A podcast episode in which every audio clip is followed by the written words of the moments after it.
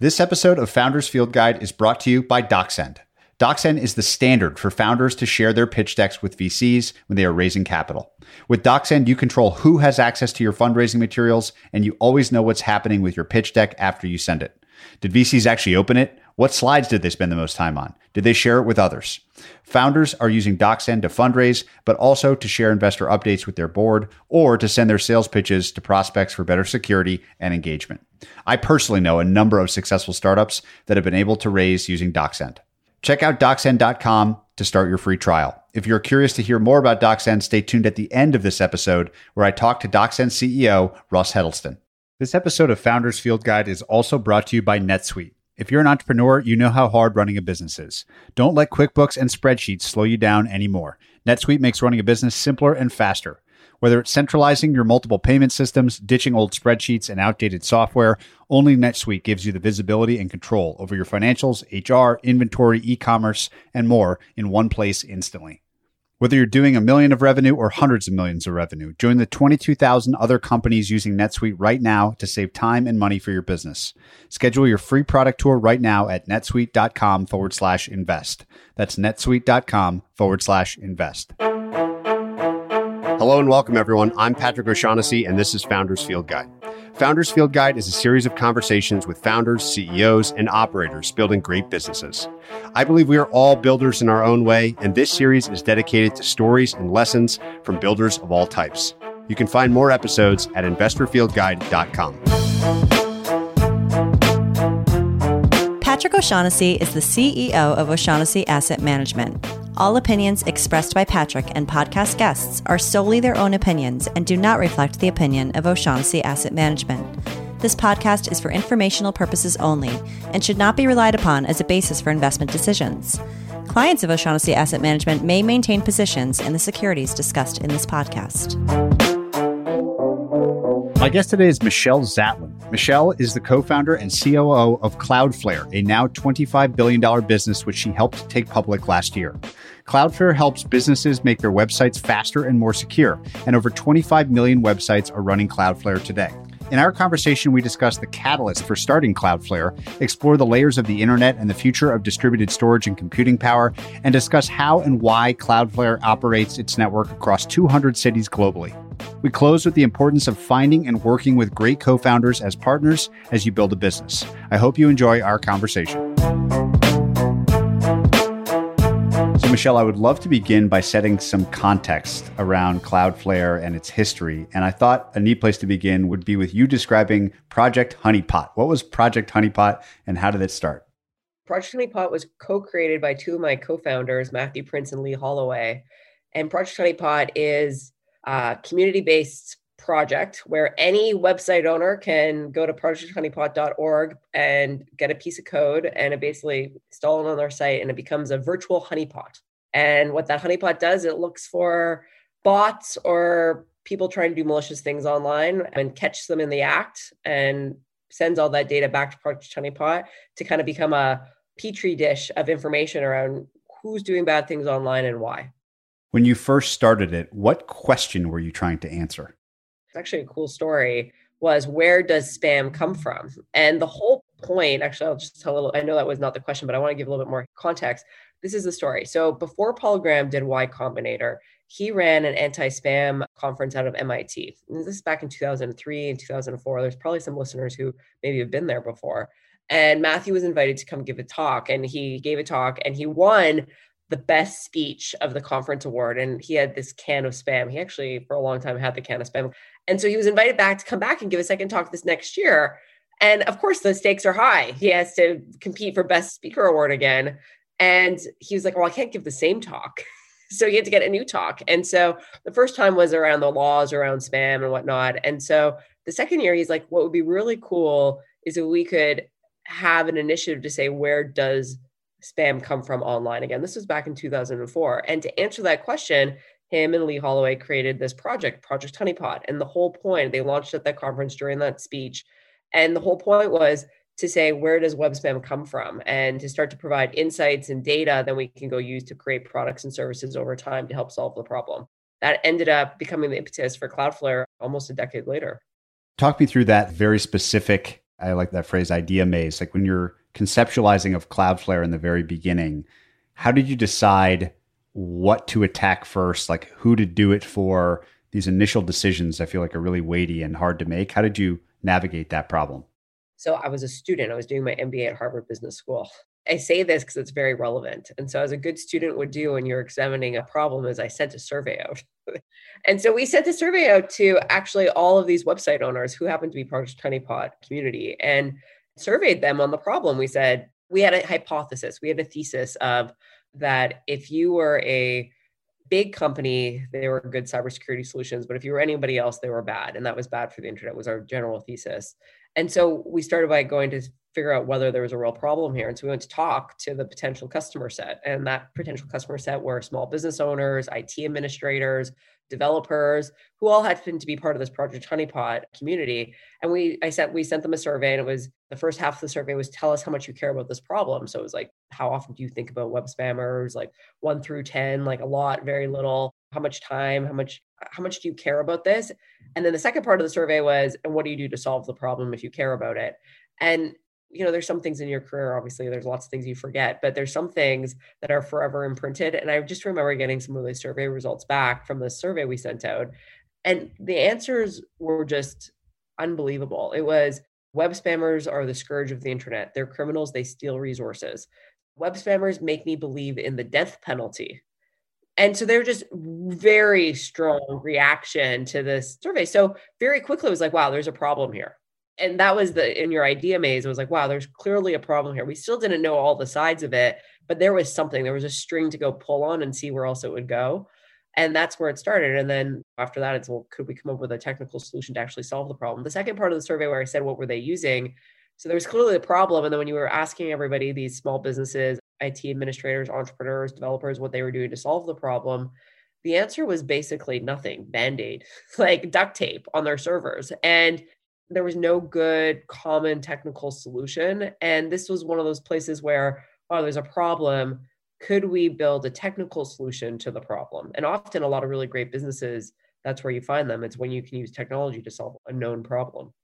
In the very first iteration, what specific pieces of defense did Cloudflare offer its users? So when we first launched our service in September of 2010, we had been running a private beta. We were really good at web level spam or web level cyber attacks. Things like bots trying to come to your website to see if there were any open doors, like the probing. So we were really good at removing the bots. We were really good at known malicious actors online. We just increased the friction to them to be able to get to your website or your blog. When we launched, it was really focused on websites, blogs, and really stopping bad actors from being able to steal resources or do malicious things. So cybersecurity is, obviously it sounds very important.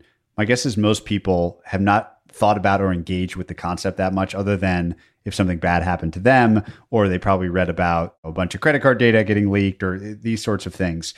Talk us through a little bit of the backstory here. How would you describe cybersecurity and its importance and sort of the aspects of it to someone fully uninitiated?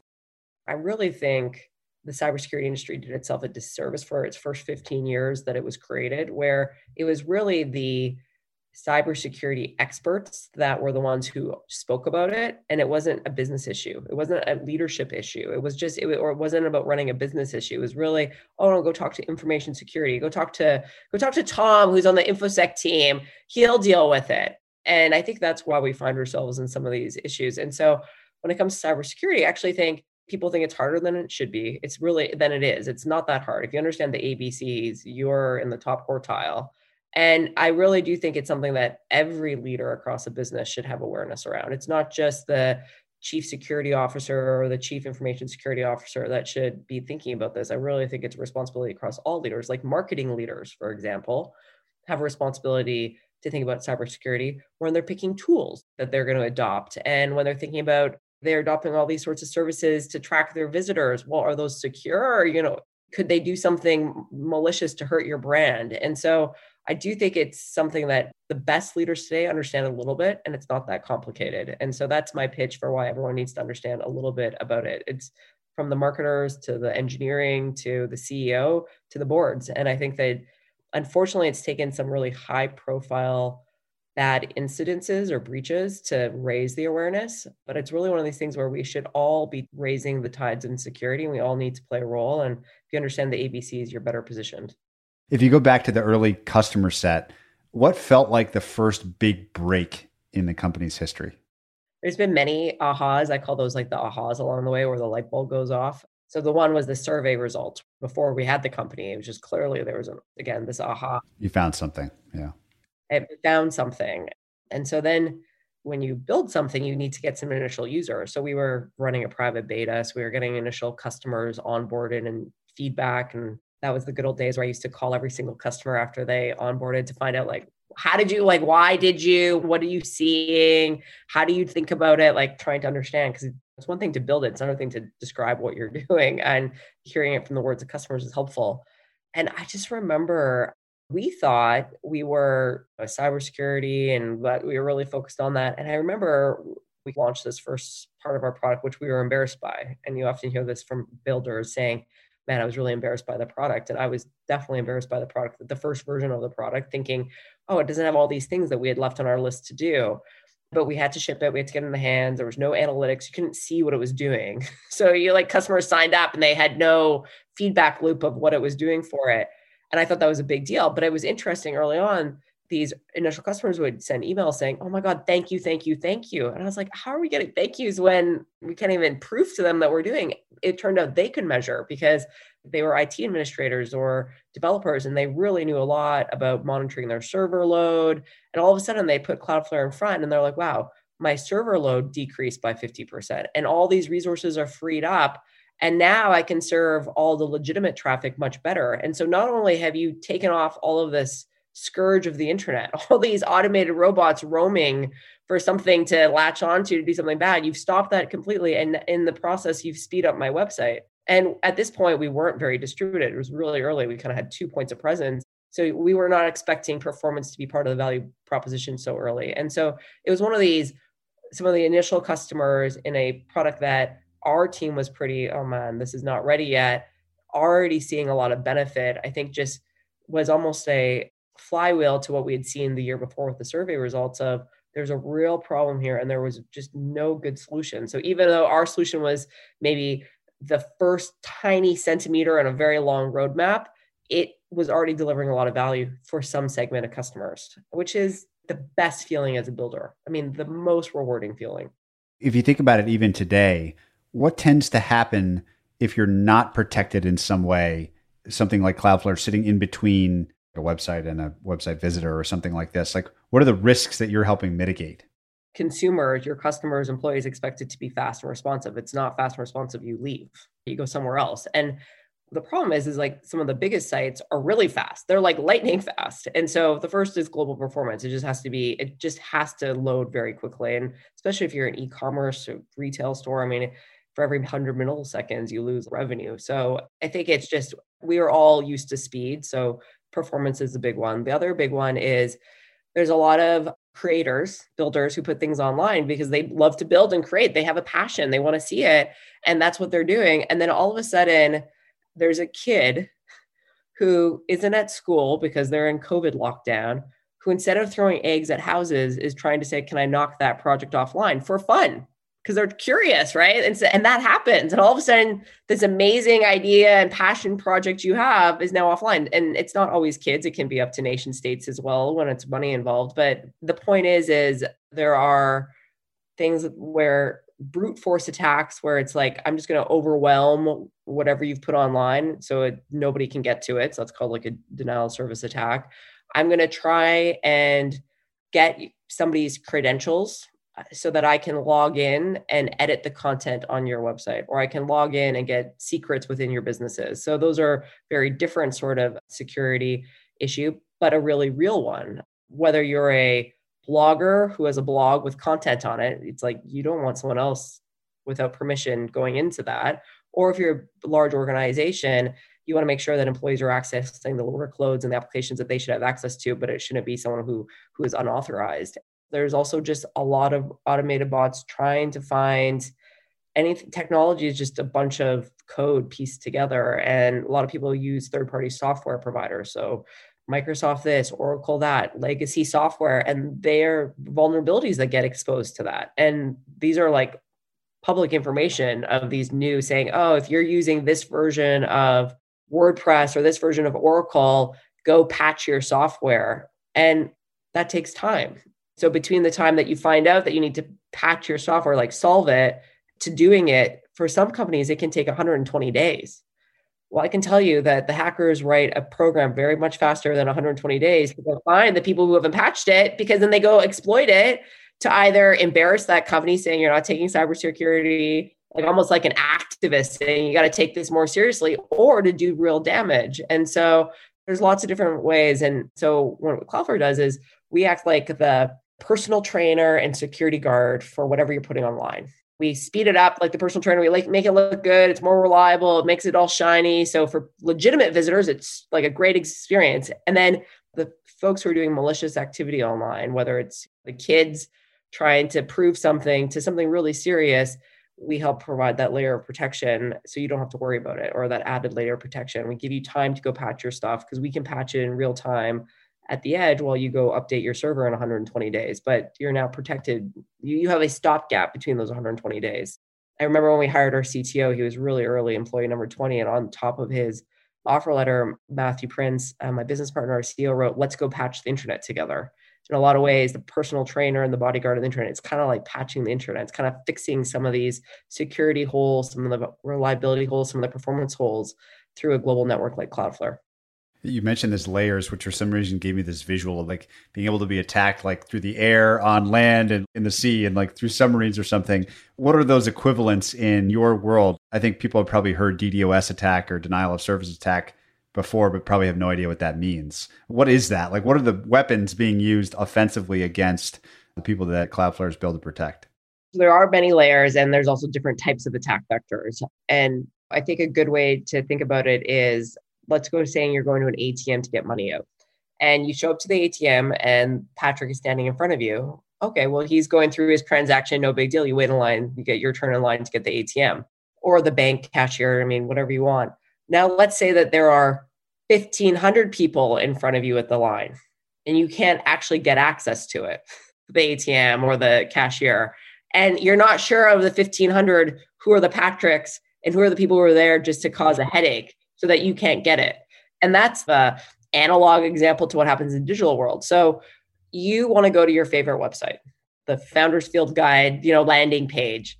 And Patrick has a certain amount of resources to stand that up. You need a server, you write code, like it sits it up there. And that server can handle a certain number of people at any single time coming to it. But if you have so many people overwhelmingly coming to it, it'll fall over, kind of like the ATM. You get stuck. So then the real viewers who want to come listen can't get access to it. This happens all the time. That's what a DDoS attack is. It's like, it's trying to put more through the water hose, so none of the legitimate visitors can actually get to what they want to do. And it happens all the time. And it's a very violating thing if you're a brand. Like if you're a company trying to run your business, all of a sudden your customers can't come to your website. You're knocked offline because somebody decided to throw some more traffic at you than you were used to waiting. Like that's not a good day. Like that's an emergency. That's all hands on deck. And just to give you examples of where this happens, flower stores before Valentine's Day, busiest time to take orders. People are looking at what bouquet options, and they will say, pay us X number of dollars. Otherwise we're going to knock off your site offline before Valentine's Day. And they often pay the ransoms because they don't want to get knocked offline before their busiest time of the season, where they want to be able to take orders from their customers. And you think, oh, that never happens. It happens all the time. It happens in some industries where there's like really strong competition. Sometimes competitors do these sorts of things because it gives them an edge. All of a sudden they're online and their competitors aren't. And so it's a wide range. It can be the kids throwing a bunch of eggs just for, I don't want to take the test, so I'm going to knock the online test taking site offline so none of the students have to take the test. It's like pulling the fire alarm bell.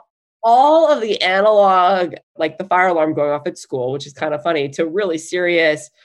I think there are kind of virtual analogies to all of that. And anyway, a service like Cloudflare can help. And part of our mission is to help build a better internet. And so when I go back to that idea maze that you described, that whole reason why we did this was like, wow, if we could help make the internet safer, if we could help make this less of a headache for everyone, that would be pretty cool. And that's what we've done. And so just to give you a sense of how we've done that, Today, we have over 25 million internet properties, small businesses, 16% of the Fortune 1000, developers, IT administrators that are using our service, and we stop 72 billion cyber attacks daily. Holy cow. And this is the power of technology. If you think about in the early days, when of course you're working hard to build and I'm sure stuff's breaking and you're learning at a crazy rapid pace, if I said to you, you have to go back and do it all again, which part of that building process would you be like, oh God, like I don't want to have to go through and learn all those lessons again. Like that was the hardest part about building the product. You can't see me because this is audio, but I have a lot of gray hair from that. And I have a lot of scar tissue. So just for the founders listening, especially if you're an early stage founder, I mean, things break and that happens. I think what's important is how fast you react and learn from it and make sure it doesn't happen again. That would be my biggest lesson learned. I think if you beat yourself up for a breaking, like you could really get into depressed states. You got to keep going. You got to learn. We eventually said, okay, we're just not going to ever make the same mistake twice. Like that was our bar. And how fast can we learn? And of course you want to get ahead of these things, but just doing things for the first time, you miss things. And so I think that's the silver lining and maybe a good lesson. But some examples, I mean, we started kind of the exact opposite of how companies are starting today. So you have an advantage, but we started with 10 of us sitting in the same room in Palo Alto, California. And then the 10 of us relocated up to San Francisco. We went into the office every single day. We sat next to each other every single day. We could like read each other's minds. And we, up until 20 people, we were all in the same room. We never wrote anything down because of that, ever. Because it slowed everything down if you have to write first, right? You don't just do. You're building, ship the code, do this. And so we never took the time to write down why we were doing something or the thought process. So again, we were all in the same room. So we were sharing it verbally. We went really quickly for those first 20 people, which was wonderful. But fast forward to when we had 65 people and we might not all be in the same room, or even if we were all in the same room, you can't listen to 65 people at once. That became hard to not have written things down. And we got better at it, but we still weren't great at it. But it really took to when we were north of 100 people to start to get much more disciplined about, we got to write things down, because now we don't even have people in the same office and they have no earthly idea why we made this decision 18 months ago. And it's a huge learning curve for that person trying to figure it out. And so we got to make this easier. So that's one. I would write things down more early on. It sounds simple, but I think it's really important. And now you have a company like GitLab, which is 100% distributed.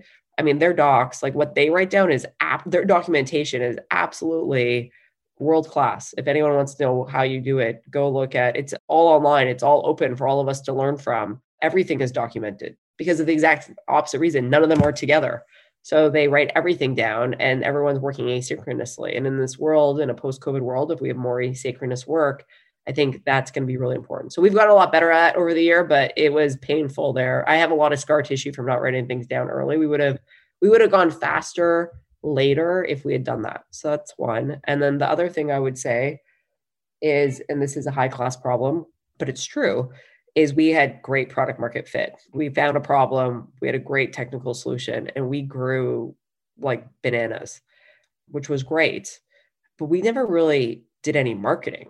We were just growing. Like people were telling them, it was like word of mouth, which is an investor's like dream. You're like, wow, that's really inexpensive. It's true.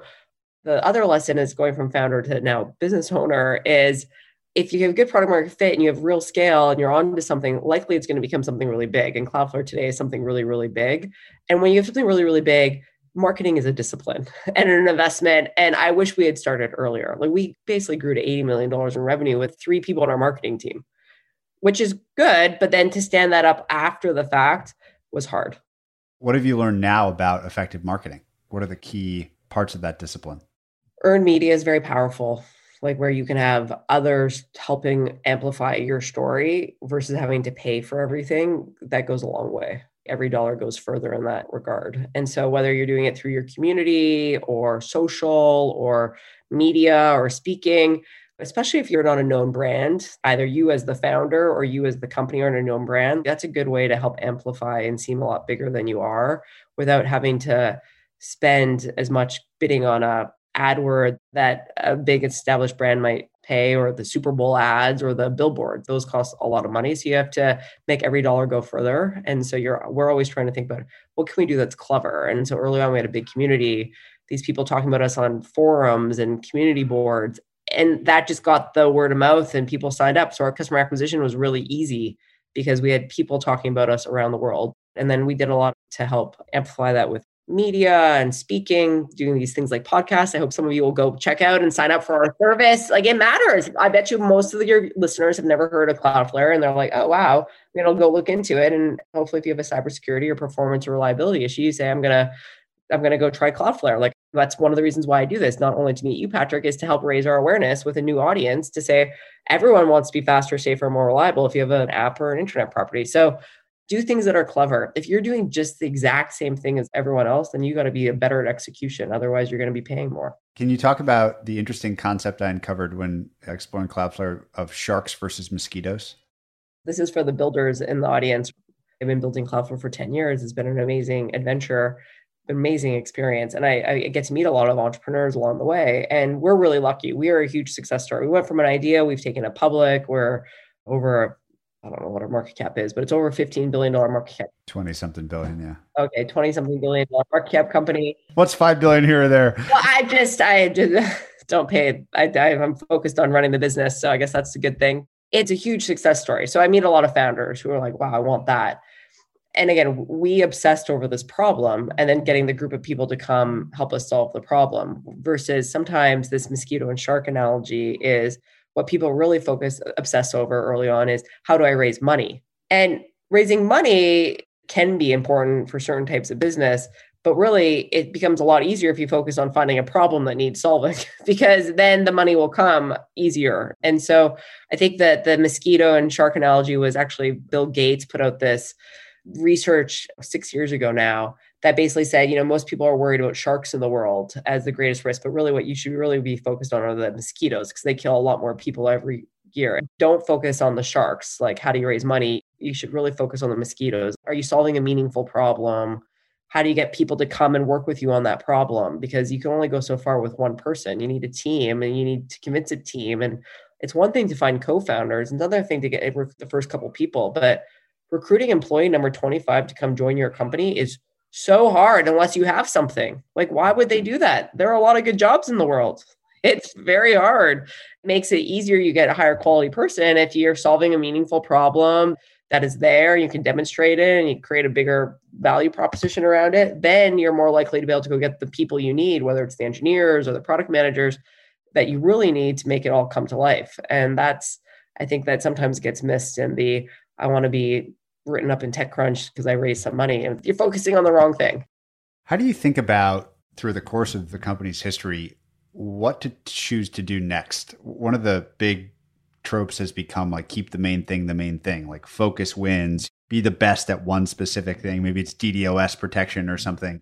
But now obviously Cloudflare does a number of different things. And my suspicion is that will continue to be the case. Talk me through that decision-making framework. Like, what have you learned about when to focus, when to expand, when to try something new, when to experiment?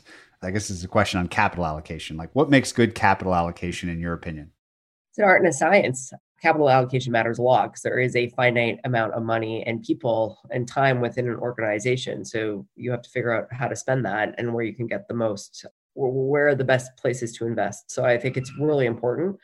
We've done two things that are interesting. Like, from early on, we are so ruthlessly focused on getting things done. Starting a project, there's a middle, and then you ship it and you go to the next thing. We were really set up to what are we doing? Who's doing it? Did it get done? Okay. And that pace of shipping, I think, is different company to company to company. And I actually think it can become a huge superpower if you like. I think it makes this a little bit easier because you're like, okay, we have what time, how much people, how much time do we have left? What are we going to do with it? And so we were always very focused, and we still are to this day, of prioritizing and who's doing what and what are we going to do and did we do it and holding ourselves accountable. So when I look at companies I admire like Salesforce, and you talk to Parker Harris there, when I had a call with him a few months ago and I said, Parker, teach me everything. And he said, like, we still to this day are just, the pace at which we execute things is really high and we're just obsessed about it. So I think that's an important one.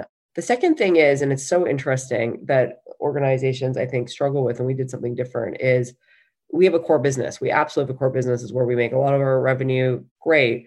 but we also think there's a huge opportunity. So we want to invest into the future. And what we found, and we've always had a lot of vision, and we think that we're very early innings of what's possible.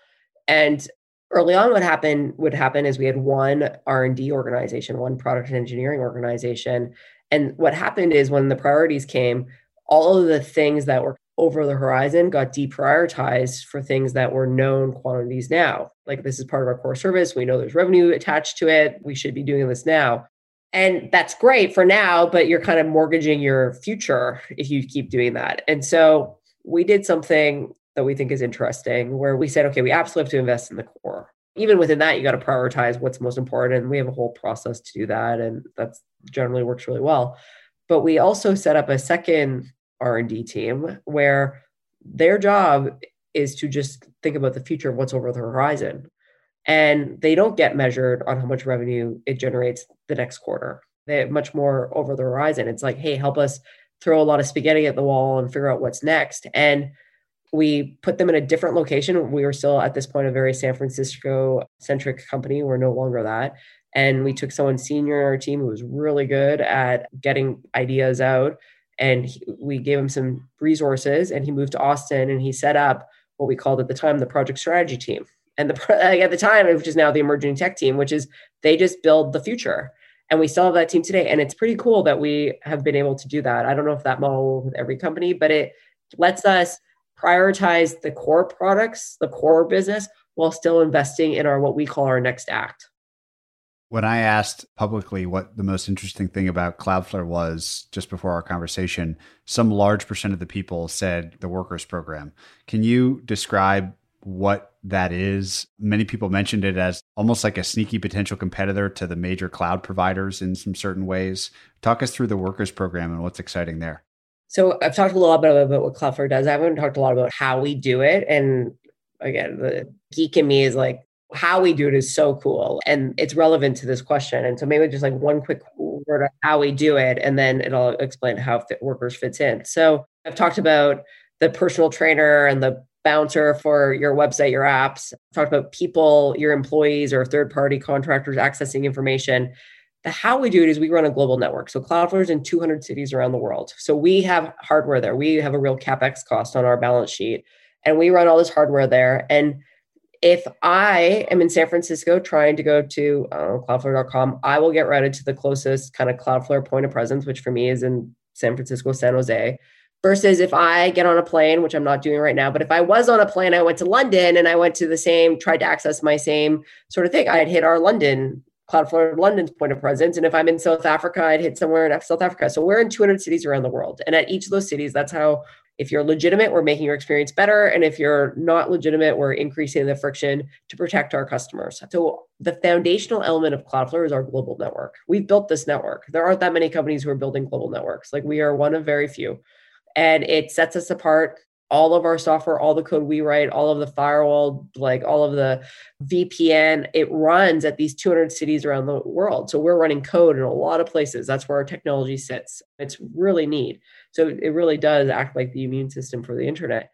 And so now what Workers is, what if you can write code at each of those 200 cities around the world? What if you can put code into the network? The network's already doing performance and security and encryption and identity management. Well, can I also do compute there?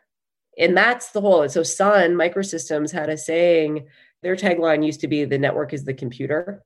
They were right. They were just 25 years too early. When Oracle bought Sun, they forgot to re-register that trademark. So Cloudflare now owns it. And the network is becoming the computer and the operating system for the internet. We're making things fast, safe, reliable, but can you also start to build applications into that? And again, we're not going to build them, but I sure hope the next builder does. And so there's a whole paradigm shift. It's called serverless. And the whole point is, well, you're not spinning up a server anymore. Before, you used to buy an EMC or Dell or HP server, and then now you might be spinning up Azure or AWS or Google Cloud instance, but you still got to pick a region. You're spinning up Google Cloud, you got to pick a region. And again, those businesses are doing extremely well. Are there some of the things that you spin up a server for that can be done at the network layer? So can you take some of those workloads and put them in the 200 cities around the world? And so we see developers doing that. We see big companies doing that. there's some good, when you run code in the network, you can fix some big business problems. So like I've had a lot of large organizations, they were a content company and they have a global audience, and they're like, the watermarking on our content, like the licensing of our content is a big deal. And to do that check on the server side just slowed everything down. And they're like, man, we can't, the latency penalty, we can't do it on the server side. Doing it in someone's browser or app is impossible. Do you think we could try and write a worker to solve that? And we did, because we're in 200 cities. So if it said, yeah, you have access to this content in this region, that code can now run across Cloudflare and we can do it in the region versus ever having to go to the server or on the client side. And so it's like a third place to write code, which is really exciting. And the question is if you can get storage distributed, because right now you can't really, it's hard to run a large database distributed, but that's the limiting factor, one of the limiting factors right now. But if you can get that, then we'll, all of a sudden the conversation becomes what's appropriate to write on the server, what's appropriate to write for a client. A client is either like your app on your phone or your browser, and what's appropriate to write in this now new third place to write code in the network, closer to eyeballs. And I think with where you can update it and have the control over it. So it's super exciting. It's early. I think it's going to take 5, 6, 7 years for this to really come to fruition. But in the interim, I love that we're helping our enterprises solve problems like watermarking content. It sounds silly, but it literally went from a top 5 board level discussion to like, they literally saw revenue generation from doing that. And so I love that we can invest in it while we wait to see how this paradigm shift plays out. I love that this is like a potentially new creator tool or platform that sounds, I don't want to say it happened by accident, but it sort of became possible because of a different way that you were doing something, had to be more distributed based on what you were doing. Give us a sense for like, when I think of cloud, I just think like, oh, it just happens somewhere. Like cloud is someone else's computer, right? Like it's just, I don't have to deal with it, but I have no idea like where those computers are. So when you say you're in 200 cities, is that an order of magnitude more than like a typical cloud provider, 2 orders? What is the difference? Why does that matter so much? This is actually back to what we said. I didn't go deep into it, but there are different layers to the internet. Like there's different layers of how the internet works and how technology environments work. So if you're an enterprise, there's kind of 3 tiers to your enterprise stack. You need the store compute layer. So servers where the content actually sits or the workloads actually sit. Then there's an application tier on top of store compute. And like those would be companies in the past, like the SAPs of the world, Microsoft's, Oracle's, where they used to have applications that were software. And what we've seen in the last decade is a huge proliferation of cloud-based application companies. And so those are kind of called the SaaS companies, right? So Salesforce took content relationship management, which was something that you used to buy from Microsoft, Oracle, and SAP, and did it way better in the cloud and dynamic. And so now companies are enterprises are adopting a piece of that, and then they might use Workday for HR, and they might be taking Box for their storage, document storage. And you can all of a sudden create your own application bundle without just having to buy for those 3. And you probably also use Microsoft or Oracle or SAP for something else, your ERP. But there's this huge proliferation that you can mix and match. And those are all the cloud-based application providers. And so there's many of them, like many, many, many, many, many. And sometimes those application providers, actually almost all the time, build on one of the cloud-based store compute providers. So those are the AWSs of the world, Google Clouds of the world, the Azures of the world, where they are able to exist because all of a sudden it's easy to spin up workloads and applications through one of the big cloud store compute. So when people say cloud providers, there's like the store compute providers, like literally the people who are selling the store, the compute. Instead of buying on-premise servers, you're using Google or Amazon or Azure or Ali Cloud. IBM is there. And they're really big. They spend like $1 billion a quarter. It's hugely capital intensive. And then because of that, there's all these applications that have existed and a huge proliferation, and people are trying different sorts of things. And that's great. We sit at the network layer, the one layer, the tier that no one pays any attention to, where we used to be like, you used to have to buy a load balancer or a firewall from a hardware vendor or a WAN optimization from a firewall to make all those other things work. That's also moved to the cloud. So all 3 of these tiers, whether you're at the network, application, or store compute, went from a world where you were buying hardware and software to cloud-based services that you rent. And I think that often when you say, where are the clouds? How do they compete? How do they compare? It depends on which tier you're talking about. because AWS and Azure, their cloud looks different than what the application providers are doing, which looks different than what Cloudflare is doing, because we're all playing in a different place on the stack and playing a different role of where we came from. And so for us, 200 points of presence is a lot. 200 cities is a lot. It's a big network. It's much bigger than something like an AWS because they're doing something different. They have different regions around the world. And those regions, those points that they have are much, much bigger than ours, whereas we need to be in a lot of places because we have to be close to the eyeballs. That sounds like a big chicken and egg problem, that if having the distributed network is key to be close to eyeballs to make your service effective, and they're expensive and hard to build. What was A to B doing that? Did you decide, is the sequencing really important? Are you just getting denser? Talk me through how you did that. That sounds really hard. I don't know if our secret sauce, but it kind of is. It is what makes Cloudflare, like it is our foundational element to understand. It's not something that a lot of people are doing. Just put it that way. It's rare. And so to build a global network, you need internet traffic because it becomes a currency. You need internet traffic. So you can buy your way into things like Equinix and Terramark. You rent space. That's their business. They sell space for you to be able to put your servers or gear around the world. But they're only in so many locations. They're not in 200. If you want to get into 200, you have to go into the ISPs. You have to get invited into the internet service providers in each of the regions around the world. And Cloudflare has 3 points presence in Pakistan. And the reason why we have 3 points presence in Pakistan is because the local ISP there said, hey, I see a lot of traffic that I have to pay for to get backhauled to Frankfurt. Can you please send your gear to us? I'll put it into my cages here in Pakistan.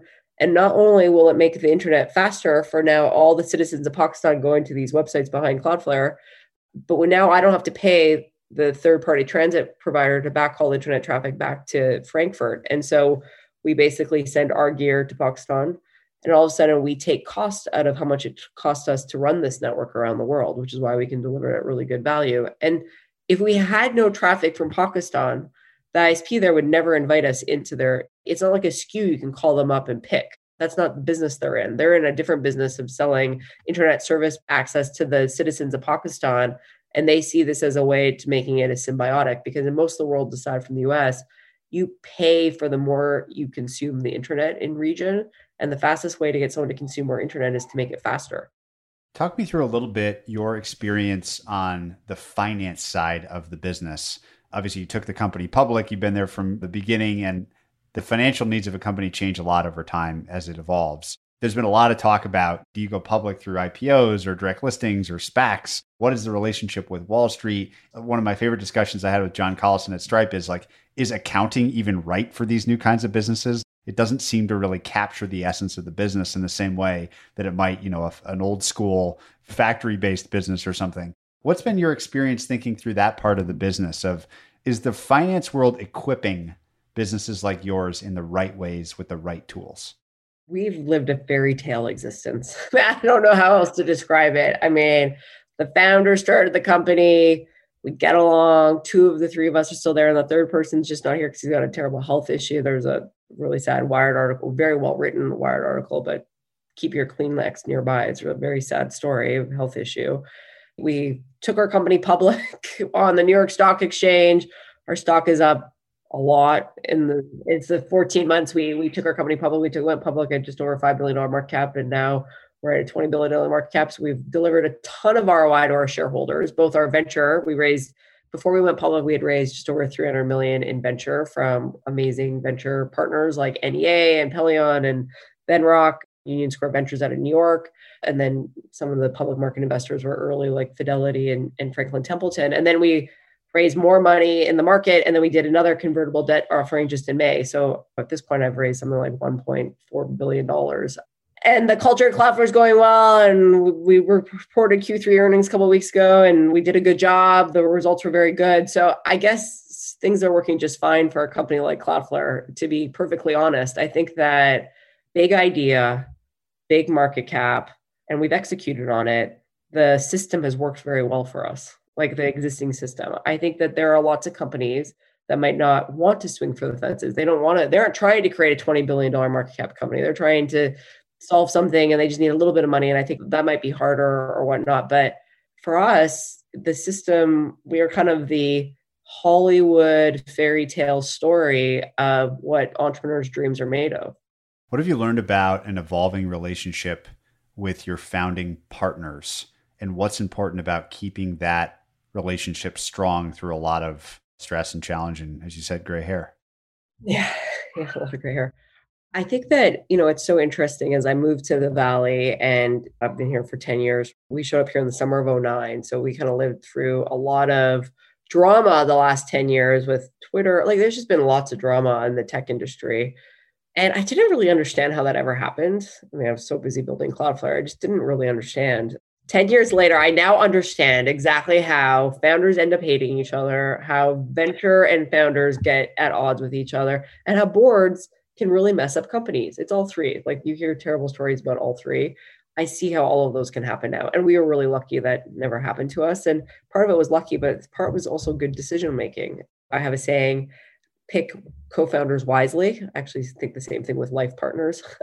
Pick life partners and pick your co-founders wisely, because it has a huge impact on if you want to build something. If you pick the wrong co-founder, I mean, the odds are already stacked against you. That just makes it even harder. And it's kind of the same thing with life partner. You pick the wrong life partner, it's hard to build. So picking your co-founders matters a ton, but so do picking your investors, and so does picking your board members. Like, they all kind of go hand in hand.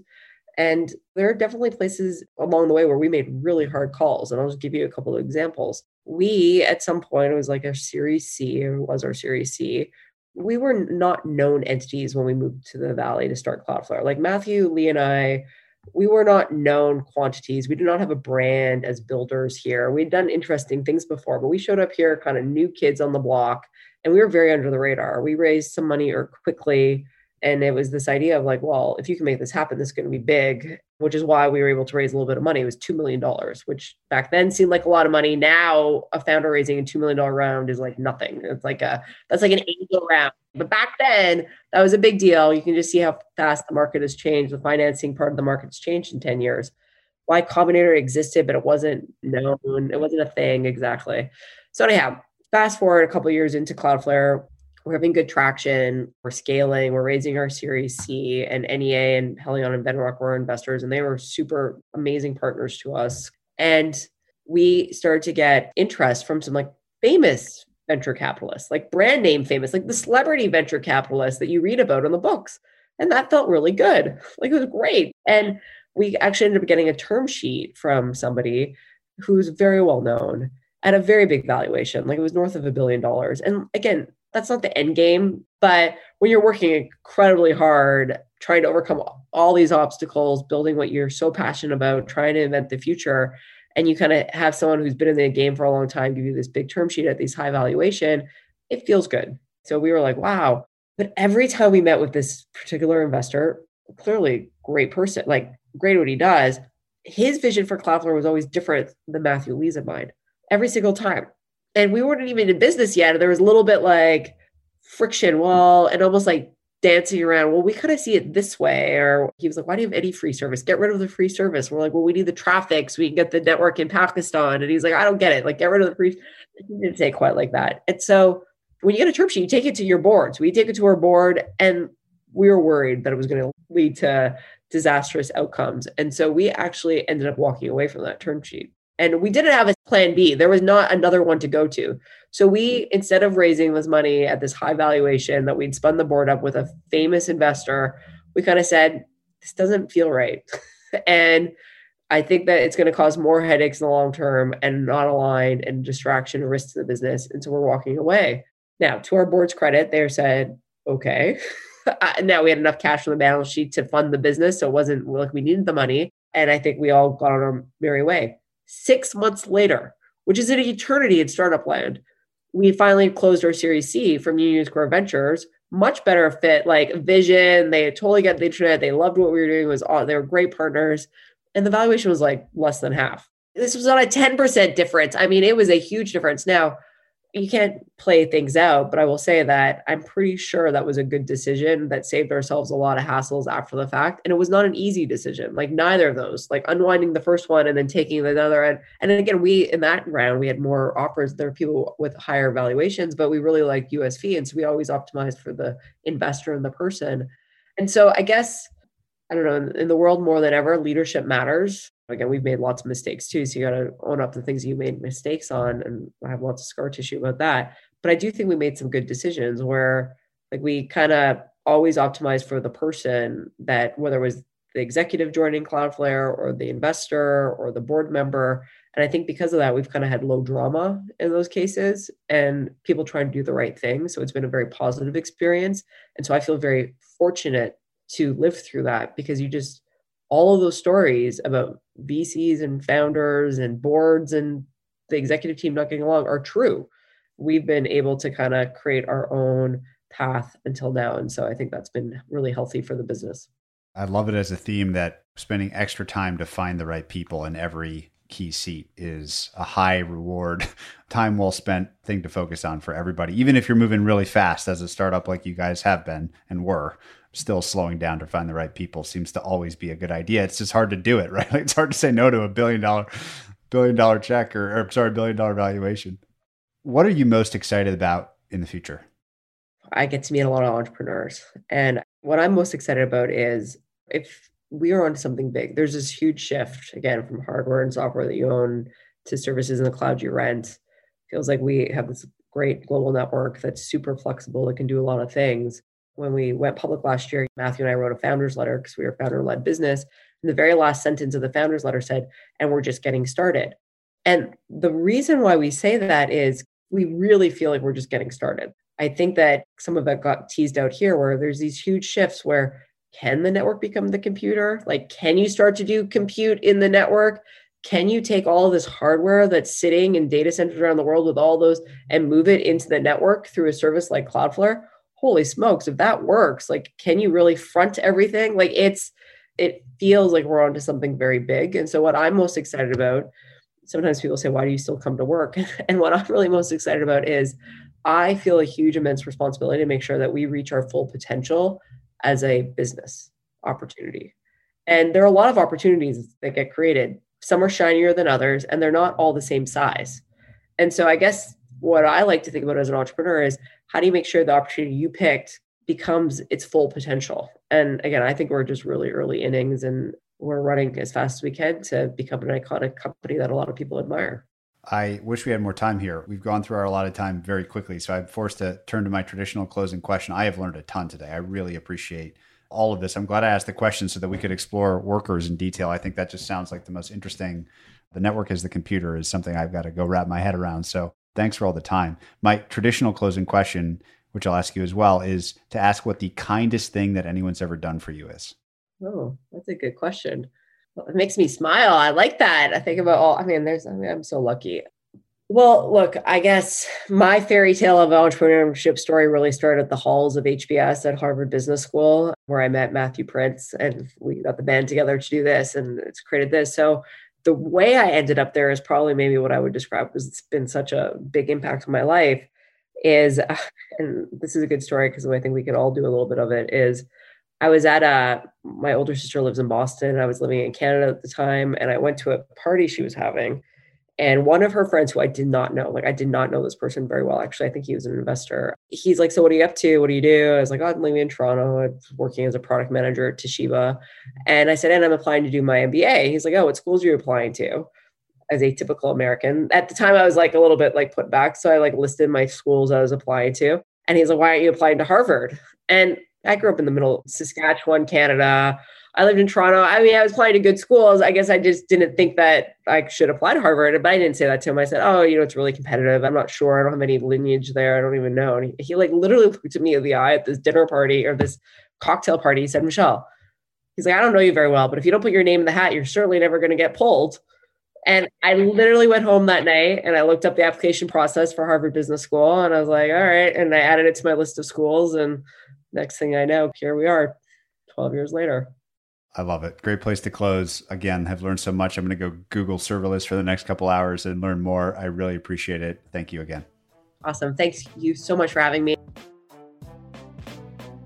This episode was brought to you by DocSend. In this 4-part miniseries, I sit down with DocSend CEO and co-founder Russ Heddleston to hear the origins of DocSend, the problems it's solving, and what the future may hold.